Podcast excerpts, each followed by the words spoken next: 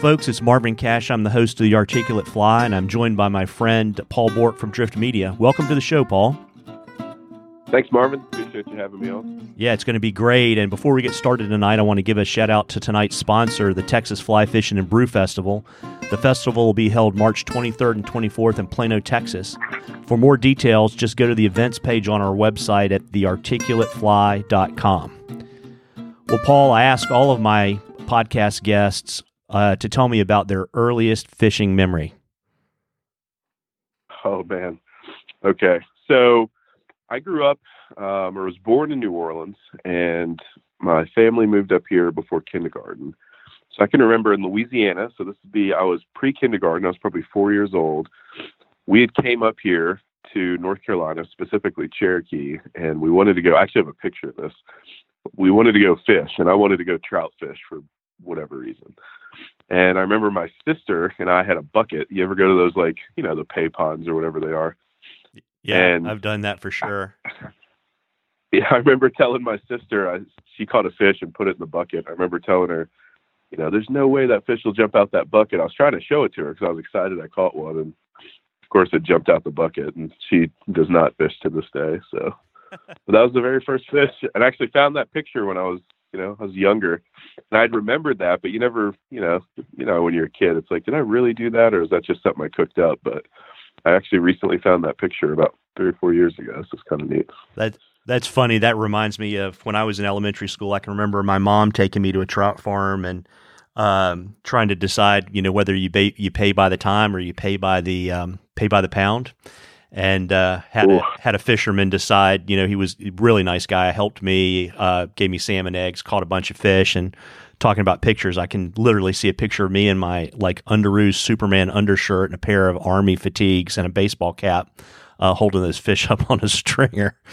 So that's pretty that's pretty funny. Thanks for reminding me of that. Um, Good times. Absolutely. Well, when did you uh, jump to the dark side of fly fishing? You know, something that'll surprise anybody listening is everyone thinks I fly fished my whole life, and I did not. I started fly fishing when I was 18 years old. So I'd wanted, I'd fished my whole life. That's all I ever thought about every day was fishing and hunting, but specifically fishing. And I knew I wanted to fly fish. Frankly, couldn't afford a fly rod. And I was looking into Cabela's and I just, one day I, I just bought one. I ordered it. And funny enough, I had a uh, college class with Bob Satterwhite at Southwestern and uh, one of the PE classes was fly fishing. So I thought, well, this is interesting. So I had the college catalog in one hand and the you know the Cabela's in the other. So I said I'm about to get college credit for fishing. So that's what I did. Super cool. And who were some of the mentors as you got into the sport? Oh man, so I was lucky. Um, first of all, when I when I first got in, I guess it's for me it's kind of two parts.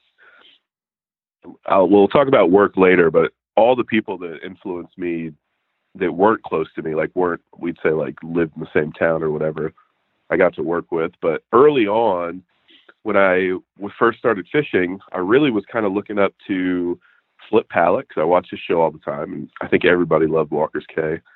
I watched Spanish Fly, and even though there was a lot of conventional, like Jose certainly fly fished, and I watched more importantly Larry Dahlberg's show, The Hunt for Big Fish. And I just remembered seeing Larry, you know, go to these crazy places and, you know, as a young guy. And for me, really, those were the kind of the guys that I wanted to, I don't know, be like. You know, it's like that place they were in, the thing they were doing.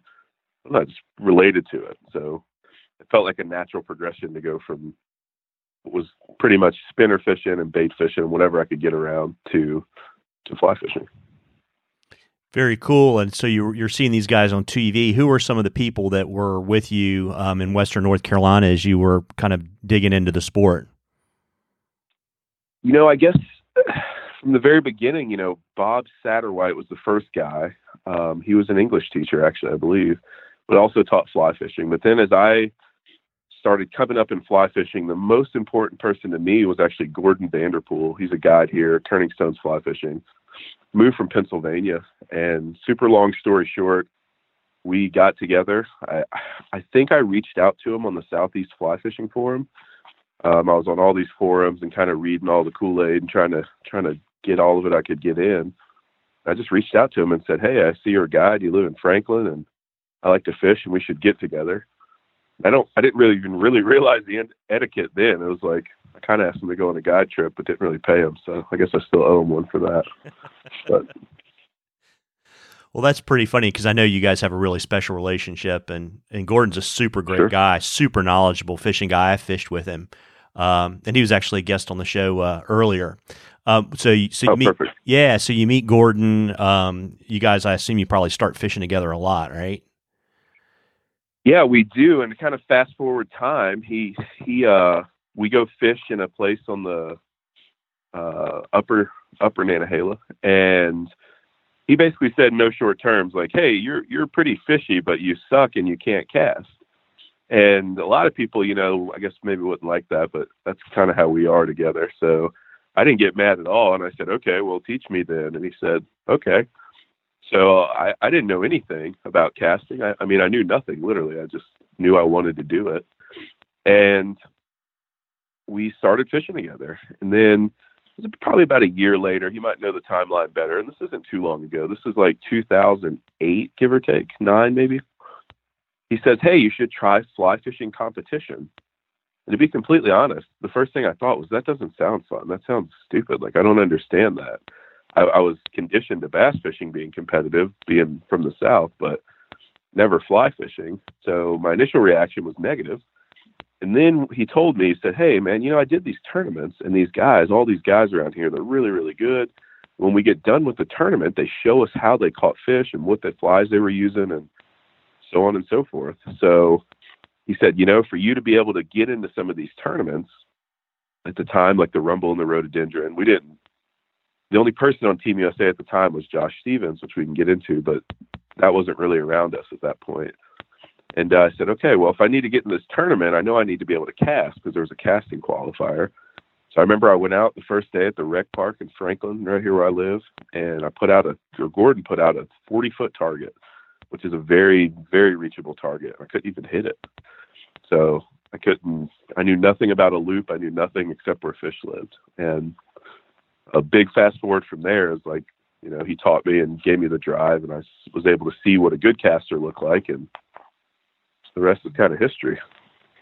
Well, that's interesting. What I know you competed a lot. I mean, what what is kind of one of the biggest misconceptions you think people have about competitive fly fishing? I think, in my experience, um, that people think that we act or feel a certain way, and to be more specific, that we're arrogant or that we're, you know, some sort of, you know, three-eyed creature that fly fishes.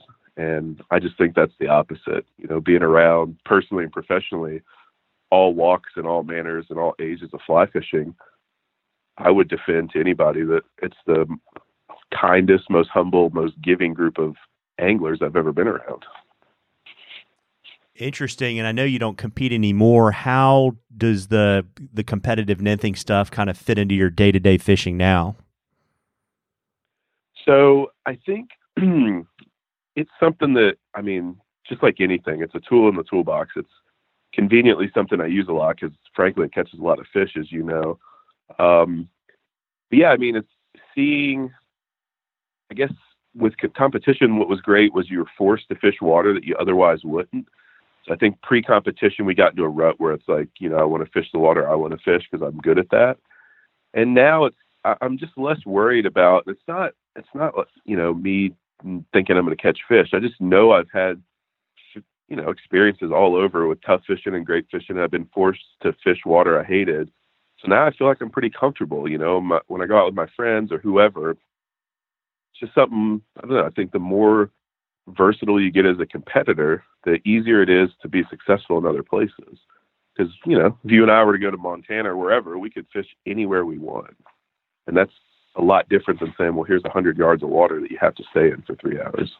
Got it. Interesting. And so, you know, and I know there's a, there a lot of people writing about competitive uh, fly fishing, and, you know, it's getting a lot of mileage now, and it seems to be kind of moving more into the mainstream for anglers that are thinking about kind of working it into their fishing routine, what would you suggest as an approach?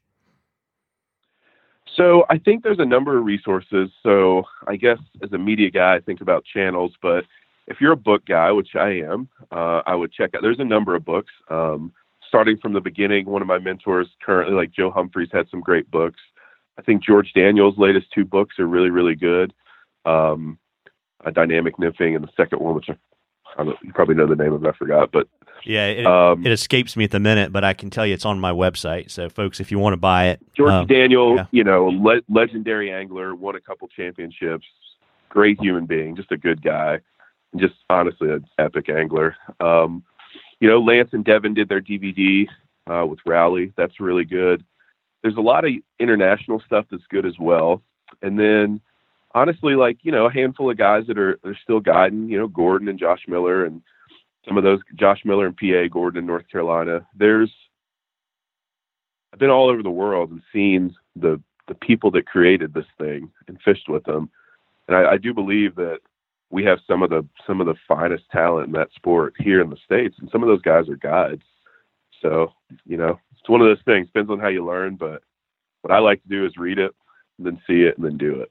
So that's what I try to try to make happen. Yeah, and I know we're lucky in the southeast that you know we've got some really really good people, so it's easier if you're kind of in the mid Atlantic, uh, kind of northern southeast, to actually go fish with some of these guys. Yeah, I think um, you know the concept. It's like anything. Like when I tell a beginner, in in principle, it's super basic. If I can keep contact with my flies and put them in the right place, I'm going to be able to detect bites and catch fish. In in practice, you know, there's a million facets of it, but understanding, I think George Daniel, in fact, to, to paraphrase him, breaks it down like all nymphing is either suspension or tight line. So either hanging flies off of whatever, dry or an indicator, or your or your sighter or your tight line. And So, you know, I think as a simple approach, I would, I would learn how to do both well, and you're going to catch them. Yeah, and, and how long did you fish competitively? So, gosh, let me think about that. Um, I would say seven years. So we we started at the Rumble in the Rhododendron, and uh, actually went and watched that that tournament in 2008. I'd never seen one, so I just kind of hung out with Gordon and watched him fish and some of the guys. That's where I met um, Josh Stevens and Chris Lee, which we can talk about. But then I, I don't know, I don't want to say quit, but I knew that around 2011, I think we were in Poland, I believe, and we had gotten the World Championships, both the youth and the adult, to Colorado with the help of John Knight and I knew that we, we'd been really successful. We'd won, you know, three or four medals already, and I kind of knew that if I could take this thing full circle from where we started and win at home and kind of close it out, that that'd be the end of my coaching. And I spoke with my assistant coach Chris Smith about it, and you know, kind of groomed him up into the position. Um, it was about that same time, probably 2000. What is that? 15, 16 maybe 15, 16 uh, I fished my last regional here. I was fortunate to win it. I don't know. I just knew it was time. Like I'd, I'd done a lot of work and thought about it every day and every night for many, many years. At the time I was a cop, I was working, driving a patrol car, and that's all I thought about was fishing and growing the sport. And, you know, I just, I knew it was time. I'm sure you've been like that things when yeah, sure. Time absolutely. to give it to someone else and had the fire, you know? Yeah, and how long did you fish competitively before you made the fly fishing team USA? Um, so nobody's going to believe me. Not that long. So it would have been two years, probably. Um, competitively, so 2009 to no, a little under three years. So I did my first tournament, which was the Rumble in the Rhododendron in Cherokee, and then I actually made the U.S. team. I think it was 2012 or 11, maybe 2011, I think actually, in Bend or no 2012. I'm sorry, Bend, Oregon. And uh, really, I mean, yeah. go ahead. No, you go ahead. Sorry. I was gonna say it was. We can talk about that. It was, you know, there was a lot of lakes there, and it was definitely an interesting, uh, interesting dynamic. I'd actually fished the year before at the national championships that we held here in Cherokee, and got I don't remember top 20, but it was it was the lake that got me in that championships. I fell out way out of the the upper end of the pack, and uh, I was a little nervous going into Bend, Oregon, knowing I had a couple lakes to deal with. And, and who are your other team members that you that made the team when you were, you made the team? Oh man, so from our area, the first people that Josh Stevens was on the team and has been a I wouldn't say a founding member, but a long time member of Team USA. So he was the only he was the first guy from around here from Robbinsville, North Carolina. And he was kind of the the guy. Like Gordon, that's who he introduced me to and I can remember fishing on his home creek and just really looking up to him because he'd been on the team, he'd been to world championships, he knew the organization, and the players, and he he was the most decorated angler in our area. So he made the team or was on the team. And then at the 2011 Nationals, I can remember Chris Lee, also from Bryson City, um, was my assistant coach with the youth team actually. Uh, he made the team. Josh made it again. and then we had, gosh, I know I'm going to skip over people I'm thinking about from our area. And then in 2012, um, I made it. Josh made it again, which is pretty typical. Um, and then Chris Lee kind of just faded out. He, he quit competing as much, and I think he started working a lot more, which kind of hurt his fishing. Yeah, it, it hurts everybody's fishing, actually. Truth. Well, that's cool. So, can you share a favorite memory or an accomplishment from your time as a competitive angler? Yeah. So, if you don't care, I guess I'll break it down into like personally and then uh, coaching wise. Yeah, that'd be great. Personally, I would say, I mean, obviously making Team USA is a great feeling. Um, really, I mean, I, I believe some of the best anglers in the world are on that team. Um, so I guess honestly, my favorite memory as a competitor, which will sound strange, but competitors listen will understand, was in the America's Cup, which is a big international tournament put on by John Knight in Vail, Colorado. I did it for five, six years. Is for guys that weren't on the team, it was the only taste of international competitions. It was a, just a great, great time. But we, there was a mudslide in the Colorado River, and it was not good, needless to say. So trout don't need a lot, but they do need water and nobody was catching fish. So I can remember putting on a single surveyor, which is a Lance Egan fly, but it's tied olive, olive surveyor with a silver bead and a 14, Nymphon 7X, and I gridded off the Colorado River for my beat. I didn't catch a fish for two hours and 50 minutes, and I had 10 minutes left. And I was fishing as hard as, you know, ever, and caught a small brown trout, 24 centimeters. So I was super pumped because you know, if you blank in a tournament, you get the maximum placing points. It's kind of like the curse of death. And I knew everybody was blanking this, so I knew that if I could somehow catch a fish where they didn't live at the time, which was in this mudslide, that I had a chance. And I did. And then I actually hung another fish with a minute to go and broke it off a big one. And when I was leaving the river, an angler told me, he said, How'd you do, man? And I said, Gosh, I got one. He said, Yeah, I saw you at the last minute. We talked about it and he said, you know, I, I always know that no matter what, like you're not going to blank, like you're going to catch a fish. And he said something to the effect of like, if Paul doesn't catch a fish, then there's a problem. And for me, it was the first real compliment, you know, I'd gotten from somebody that I looked up to. And it just, I don't know, it stuck out to me like it beyond winning tournaments, like having the support of your peers, I felt like I'd made it. So that stands out to me the most, I think, personally. Very cool, and and I know you you you used to coach the U.S. youth fly fishing team. When did you make the jump into that? So I was, that was, gosh, let me think about it. I don't want to get my dates wrong. That would have been 2011, 12, 12 ish time. Yeah, it would have been 2012 ish time frame. Um, we had started a regional team here called the North Carolina Fly Fishing Team, and kind of a quick backstory. A friend of mine, Dejan Heyman, and it was kind of his brainchild in my late night support over phone calls, started this thing called Trout Legend. And we said, hey, if we can build a ranking system and a, and a forum and a point structure, we can build these regional teams, we can do what these other countries do, which is kind of use the home teams as a farm league for the national team. And you know, we did it. I, it was North Carolina fly fishing team was ultimately started by Eugene Schuler out of Bryson City. Excellent caster. um, well-known guy in the area, guy I looked up to, and we came on, and you know, competitive fly fishing. He was kind of the first guy to really push for that here, and you know, the team grew really big. We got a nonprofit status. There was 25 or 30 members. There was tournaments, and then Georgia. You know, I went down there and shared bylaws and did a few things, and Georgia got a great team going, Dead Drift, uh, Team Stonefly with Michael Yelton, Chris Smith, and Jason Baker.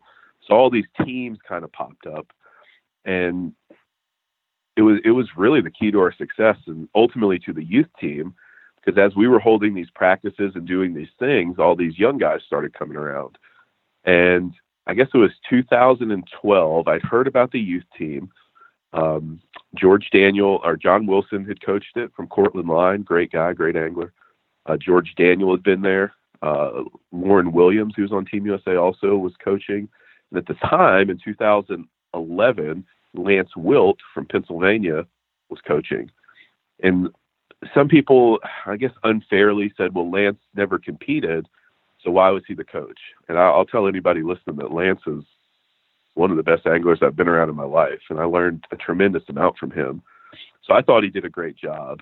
So I got brought on as the assistant coach of Team USA because I, I'd ran a few successful clinics here on Nantahala in 2011, and then I got the head coaching position uh, in 2012. You guys won medals five years in a row, and I mean that's a pretty incredible accomplishment. And so, can you share the secret sauce, Paul? You know, I can, and I, have been asked this a bunch, and I guess I'll just jump into it. So, for us, you know, there had been a couple a couple guys that won some medals. Uh, Norman Maktima had won one with John Wilson. Uh, Jeff Currier had won one in '97, I believe, in Jackson Hole, and we uh, Lance Wilt got you know I was assistant coach. There was a team silver in France, and we went on to win a lot of golds.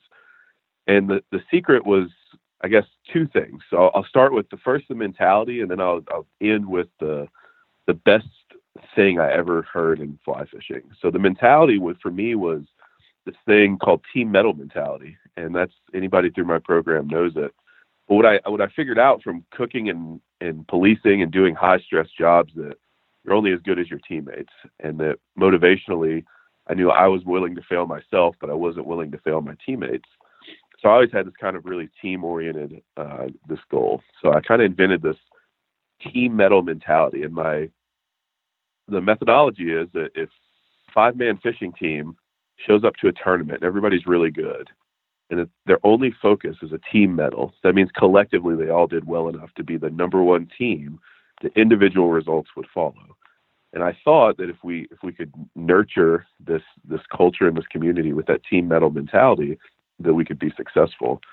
And it works. I'm just here to tell you, you know, there was we've we've blanked and turned around and won. We've had ups and downs, but when you have five guys working together that trust each other, that fish together a lot, you know, you don't have to worry about flies because if somebody comes in, if you come in and say, "Hey, Paul, I I won on this fly," you have all the confidence in the world, and you know that, you know, if you have a bad session, your boys are going to help you out, and vice versa.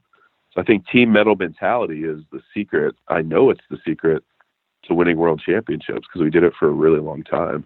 I think any, you know, there was times during the adult team and certainly on our regional team and other regional teams, uh, when if you're not winning, like if there's, you know, things are kind of you're in a rut, you can always look back to that team medal mentality. I think that's the secret sauce.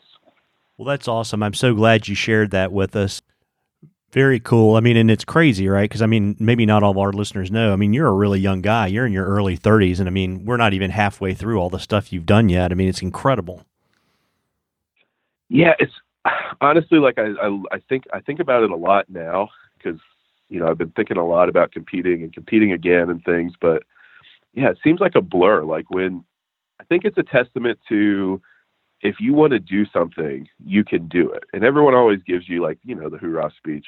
But the truth is, is you are what you think about. And for me, you know, I spent a lot of time in a patrol car and a lot of time guiding back then. I worked both jobs. And I thought a lot about like how can I serve my community? How can I serve this thing that I love, which is fly fishing? And when you think about something literally nonstop, especially me, you know, I get a little obsessed about stuff. I think you can do a lot of great things. So it just, you know, it's funny early on. I'm not going to say who, but somebody told me they're kind of trying to get get to my head, like, why do you care about this so much? And he said, you know, you'll never get a national championships to, to North Carolina. You'll never be able to make Team USA. You'll never, you know, these things are unattainable. Like it's you can't do it. It's too hard to break in. And needless to say, I'm glad he was wrong. you know, abs- absolutely. And I mean, in the, in kind of the, one of the next things you sort of jumped into was you uh, you served on the FIPS-Mouche board, um, which you know be great to talk a little bit about that and how you got interested in it, but also to help uh, our listeners who may not be familiar with what FIPS-Mouche is. Um, if you could let share that as well, that'd be great. Sure. So, um, FIPS-Mouche is a, uh, the international organization that represents all competitive fly fishing. So FIPS uh, is underneath another organization that's absolutely massive and global as well called CIPS. Actually, John Knight serves as our CIPS representative right now. But how it works is the FIPS-Mouche Board meets biannually. They meet every year, but biannually they review any rule changes and then they adopt any new changes to the rules. Uh, they also vote and elect on where where and when world championships are going to be, which is broken into seniors, uh, masters, so over 50, I believe, uh, the world championships, the Europeans, and the youth worlds. So as a young angler coming into the game, you know, fly fishing team USA was hard to navigate. There was no clear structure. There was no clear way to make it. We knew you had to, you know, win or at least be consistent in the tournaments. But for us, the only the only kind of vessel we had was Josh Stevens. And Team USA has looked really different over the years. You know, Anthony Naranja coached it for a long time, George, uh, blah blah blah. So it's it's kind of shifted, and the point system's changed. But it was always really smoky to me about like what is FIPS and how does this work. So as as luck would have it, there was a after one of the World Championships, I think it was Ireland. Um, I met one of the international supervisors. So those guys, what they do is they basically stay with the home team to make sure they don't cheat. Because if you host a, you know, if you host a World Championships in your backyard, it's we'll say tempting for people to do the wrong thing. And the international supervisors, frankly, just make sure they don't cheat. So he called Jason Levers is his name.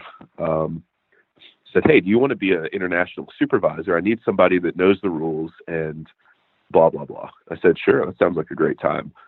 So I went out to, I think my first one was in the Czech Republic, and I got paired, which is great because the Czech Republic, you know, is one of the most dominant teams. Them and the French and a few others, the most dominant teams in the history of fly fishing, and some of the legends of competitive fly fishing and the very flies that we fish to this day were born in this kind of southern Bohemia, Czech Republic.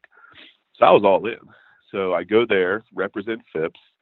And it was cool to be on the other side of the coin, you know, wave everybody waving their flag in the parade in the street. And now you're kind of on the flip side running the tournament. I got paired with Lubo Roza, and as fate would have it, he ended up winning the world championships that year. So Lubos is clearly one of the best anglers on the planet. But I got to stay with him every second of his every session, and a lot of people when I when I got back would they said, "Well, what'd you learn? You know, what, what what's it like from a seeing a world champion?" And I remember what I told them was, "There's nothing he does different. He doesn't even fish a ten foot rod. It was a nine and a half foot Sage SLT." I asked him, I said, "Why do you fish this rod? You know, shouldn't you have like some ninja rod, like some 10 foot two weight, whatever. He said, no, this is a rod I've always had. It's the only one I have. I just like it. I, just remember that made a big impression on me. I was like, man, you know, maybe it's not the gear. Um, so after the, the, uh, the championships, I think I, I did one more supervisor round and then I was a pro, I wouldn't say I was approached. I was talking to the president, Paul Vekemans, a Belgian guy. He's been the president for a long time and he basically made the comment that he was ultimately, you know, going to step down eventually, and that his predecessor would be Mario Podmanic, a guy from Bratislava, Slovakian, super nice guy, good angler, and that he was wanting kind of a younger face in FIPS-Mouche and was asking if I'd be interested. and a lot of people kind of rallied and said, "Yeah, we'd like that." You know, I had a decent reputation from fishing and the worlds, so I went to. I kind of expressed my interest, wrote a plan of like the things I'd like to see happen, and then went to Mexico, I believe it was, to one of the uh, the congresses, and no, I'm sorry, it was uh, Slovenia, to one of the congresses, and got elected. So all the all the countries kind of voted on who they wanted, and uh, made it. So I was like, I think it was the first American for sure, probably one of the youngest in the organization. And you know, it's just interesting to see that the access was always there, and that for me was kind of my initiative was to give people the access they needed because I think it's hard for them to get excited about things they can't understand. So we tried to do a better job about announcing our processes and how we worked and you know, just the whole, you know, it's just the whole business end of what is it to run a global thing. And you know, it's been a really good time. Yeah, no, transparency is a big deal, particularly in large international organizations. And and you know, I guess one more accolade before we talk a little bit about Drift Media. Um, I think you were the second master casting instructor in the state of North Carolina. Isn't that right? I think I don't know to be honest with you. I think that's true. I think I think Mac, sounds good. I think I think Mac Brown was the first one, and I, I, think you were the second one. And you know, for people that don't know, that's sort of the highest level of uh, instructional certification from the. Uh, gosh, I'm going to call it the International Federation of Fly Fishers. I guess it's Fly Fishers International now, but that's a tremendous amount of work. What made you decide that you wanted to pursue that credential, and what was the journey like? Okay, so I'm gonna talk too much. I'm gonna try to make it as short as possible. No, you should talk more. People love this stuff. Um, so I get anyway. So we'll, we'll, you know, going back like 2008. Keep in mind, I can't cast 40 feet. I know where fish live. I don't have to cast further than 40 feet because I'm fishing these tiny mountain streams. So Gordon Vanderpool teaches me to cast, and I start reading. And I start reading. I'm trying to learn everything I can about casting and I start reading, you know, Lefty Kreh. I start reading Ed Jaworski. I start reading all these things. I did not know Mac. Mac Brown doesn't even know this story, so I hope he's listening. I didn't even know Mac Brown. I picked up his book called Casting Angles at a fly shop in South Carolina. Just randomly traveling, fishing, picked up this book called Casting Angles. I opened it up to the middle of the book to see if it had any meat or not the first thing I thought I saw an article, or I'm sorry, not an article, but a, uh, you know some copy about angular rotational thrust. That was the very first thing I opened up to. And I remember thinking I read the whole page. I'd like to think I'm reasonably intelligent, but I didn't understand 90% of it, I'd say, realistically. And I was like, wow, if this guy has written a book and I don't understand almost all of this entire page, and there's hundreds of pages. He must be good. I had no idea Mac lived one town away from me. So one thing led to another, and I get to know Mac Brown.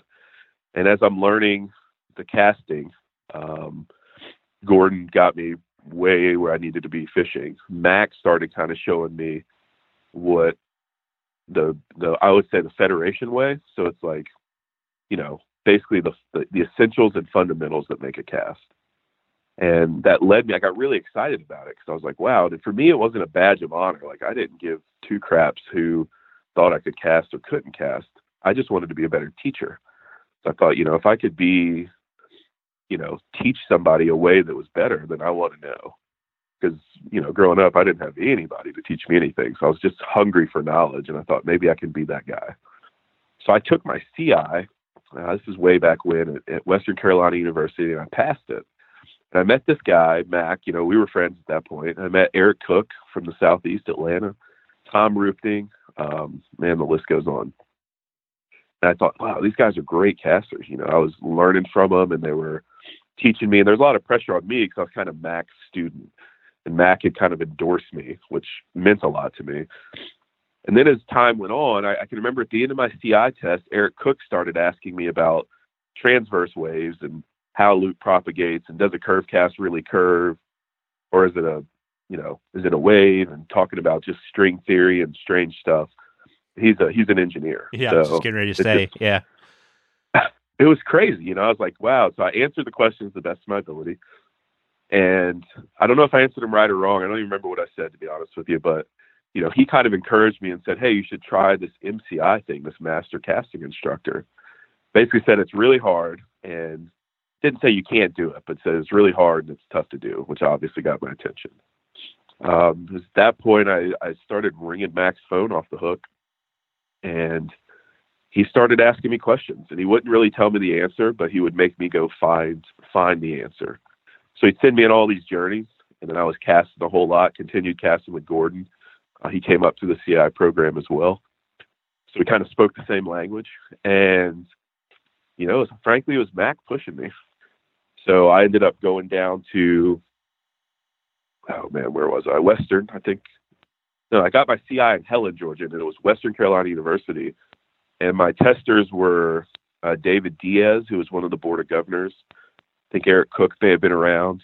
Uh, trying to think who else was around. Mac Martin, a handful of guys, but I took my MCI and passed it, which, you know, I heard all these horror stories about people taking it three, four, five times, and I took it once and passed it, but I spent a tremendous amount of time becoming a student of not just casting, but you know, physics and biomechanics and anything and everything that involved swinging a, a fly around on a piece of string. I mean, I was fully vested, needless to say. Yeah, it's funny you say that because I can remember I was at that um, at that that event, and I can remember you at the at the dinner on probably Saturday late you know late afternoon, early evening, and you had passed your test. Uh, I can remember Mac being there. Um, how long did it take you to prepare? So once you kind of you know took the uh, encouragement from Eric uh, as a CI, how long did you study and work before you took and passed the exam the first time? I think it was a little more than a year and a little under two years. I can't remember. It was the next time that that Western conclave came together. I had considered going to another place to take it, but I felt like I don't know. I, I don't think it's accurate, but how I felt at the time was if I tried to take it too early, no matter if they'd see that I took the CI a year ago and I was sitting for the MCI, I didn't want anybody to think that, you know, well, I wasn't ready because of some time frame. And like we said before, like my opinion is if you are what you think about, I was kind of betting on the home team that I thought more about casting and teaching casting in a one year period than most people. So I, I kind of waited a little bit. I took some more practice tests. Um, and I think it was about a year and a half when that came back around at Western when I took it. Yeah, that's pretty impressive. And if we shift gears a little bit, I know your day job is uh, running Drift Media Production. So why don't you tell our listeners a little bit about what you do at Drift? Yeah, so Drift, um, man, what a what a crazy. I tell my wife sometimes I'm trying to be all the uh, what are the the village people? So be the cop, the cook, the everything. But so Drift Media was kind of a strange thing. I, would always taken pictures and I enjoyed photos. I wasn't I didn't know anything. I just knew what I read. I Was always kind of messing around, and I like, I, you know, I cooked before I was in law enforcement. I cooked at a restaurant. I always enjoyed like taking pictures of people doing their job, but the real pictures, like guys working or after a shift, or instead of pictures of fish, I like the pictures of the places and like the journey getting there, and like that was the stuff that resonated with me.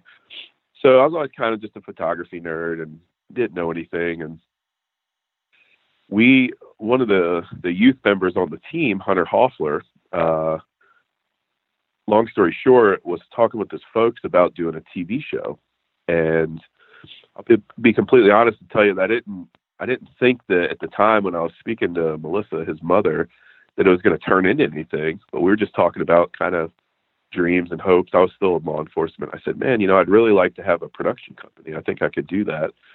She didn't say much. Um, we talked about it. And a short time later, she called me and said, I, I want Hunter was thinking about doing this TV show. He has this idea. I want I want you guys to talk about it. And I was like, sure. Like I was hanging out with Hunter all the time. And this in the loop, this TV show came up. And basically what it was was Hunter would go and fish with these guys. A lot of them competitors, but not all of them. And then we would share the things that we learned and put them on TV.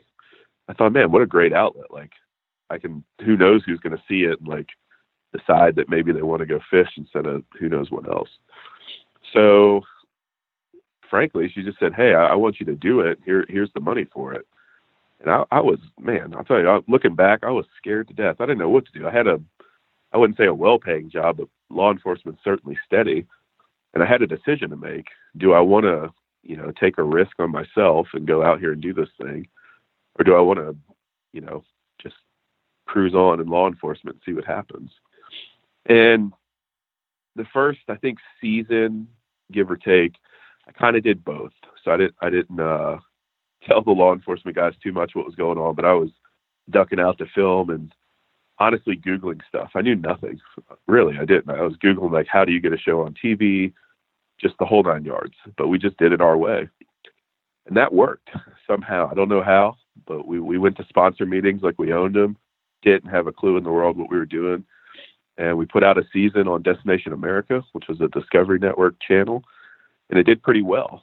And then, you know, as as that moved on, people started asking us like, "Hey, we really love your style.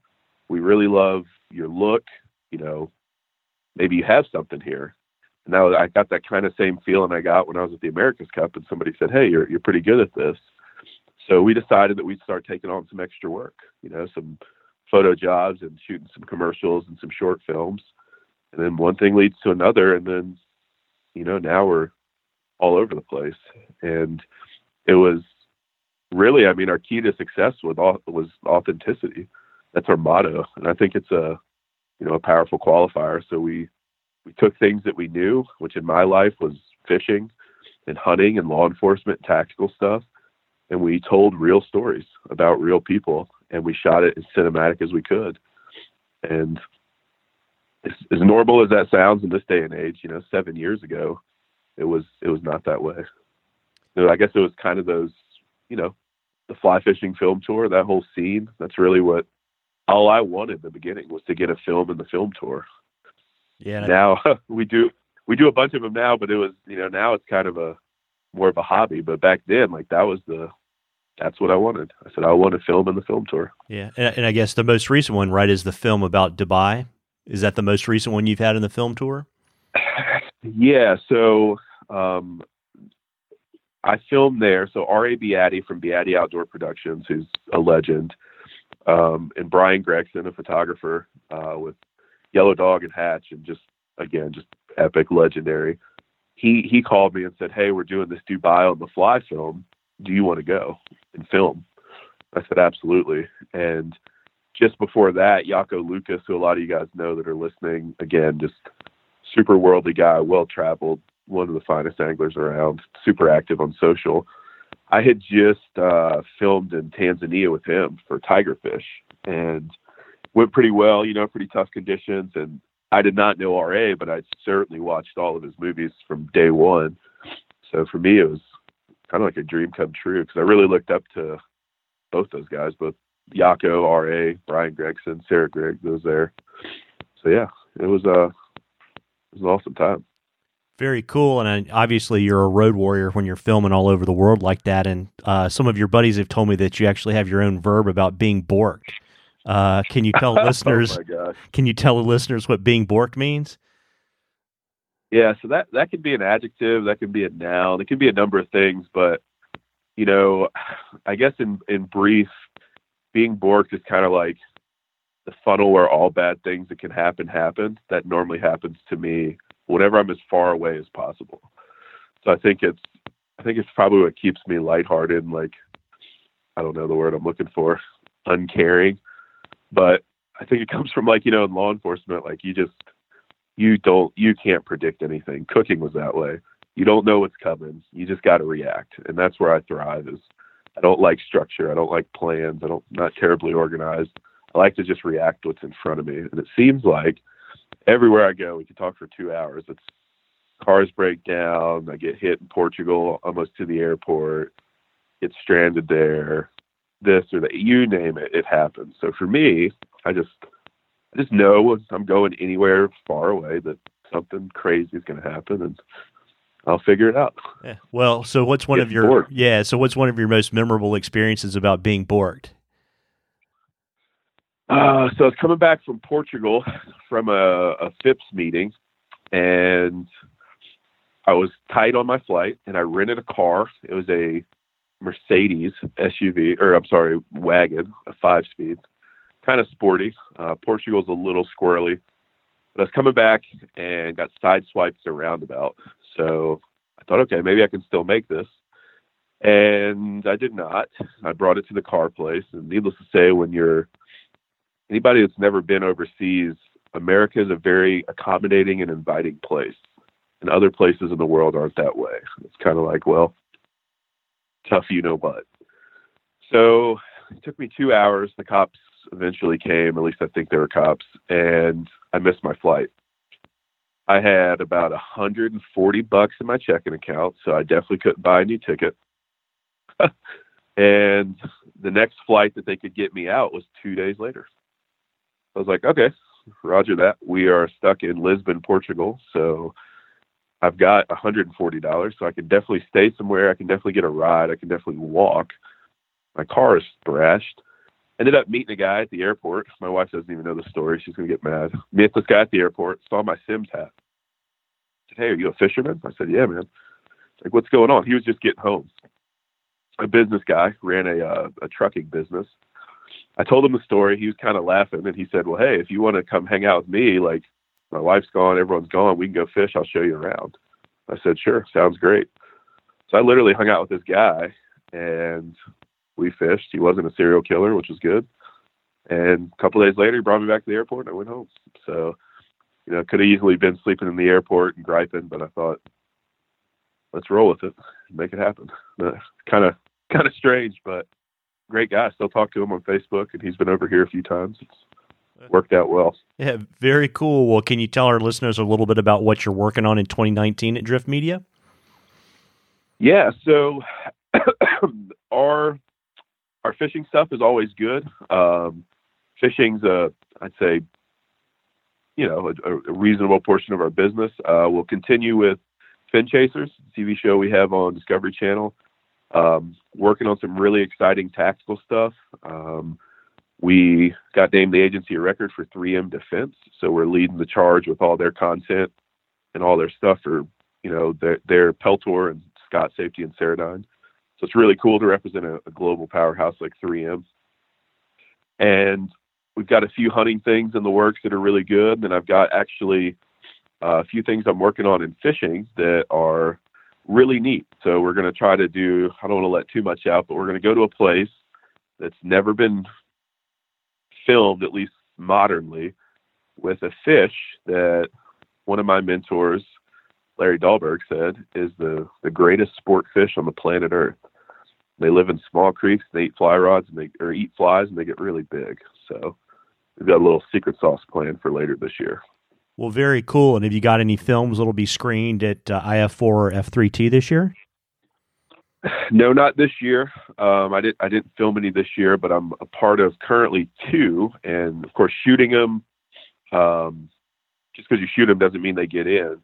But I'm working on a film with Blane Chocklett. Um, it's not musky, I'll say, for anybody listening. And then I'm working on this other thing uh, with Larry. So both of those we hope will make it, but we'll just got to see. There's a lot of really good submissions every year, so got to make it happen. Well, very cool. Well, where can folks find more information about you? Um, on the Drift Media side, uh, driftmediaproductions.com. My, that's my cell phone listed. Um, I think I'm still listed, you know, in the in the Federation's uh, website there. So both, you know, my cell phone's been the same for 20 years, and anybody wants to talk fishing, I'd say give me a call. Uh, well, very cool. And just for folks, if you go to the uh, Federation's website, you can find Paul. He'll be, if you search for casting instructors in North Carolina, his information will pop up there, and I'll drop that in the show notes for everybody.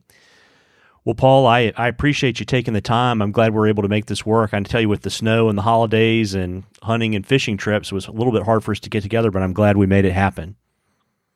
I appreciate you, and I, you know, I appreciate all you're doing, and we've known each other a long time, but I, I enjoy that I like to know that you know there's an outlet for people that want to hear more to kind of hear it from hear it from us. So I enjoy listening. I appreciate you having me. Oh well, thank you so much, Paul, and and everybody. Thanks for joining us this evening. If you like the show, please subscribe. Uh, I would love it if you'd give me a review in iTunes. It helps a lot. Um, if you prefer to get everything delivered once a week, if you go to the website and subscribe to the newsletter, you'll get all of our blog posts and all of our podcast episodes for the week delivered every Saturday morning. Everybody, have a great evening. Thanks again, Paul. Tight lines, everybody.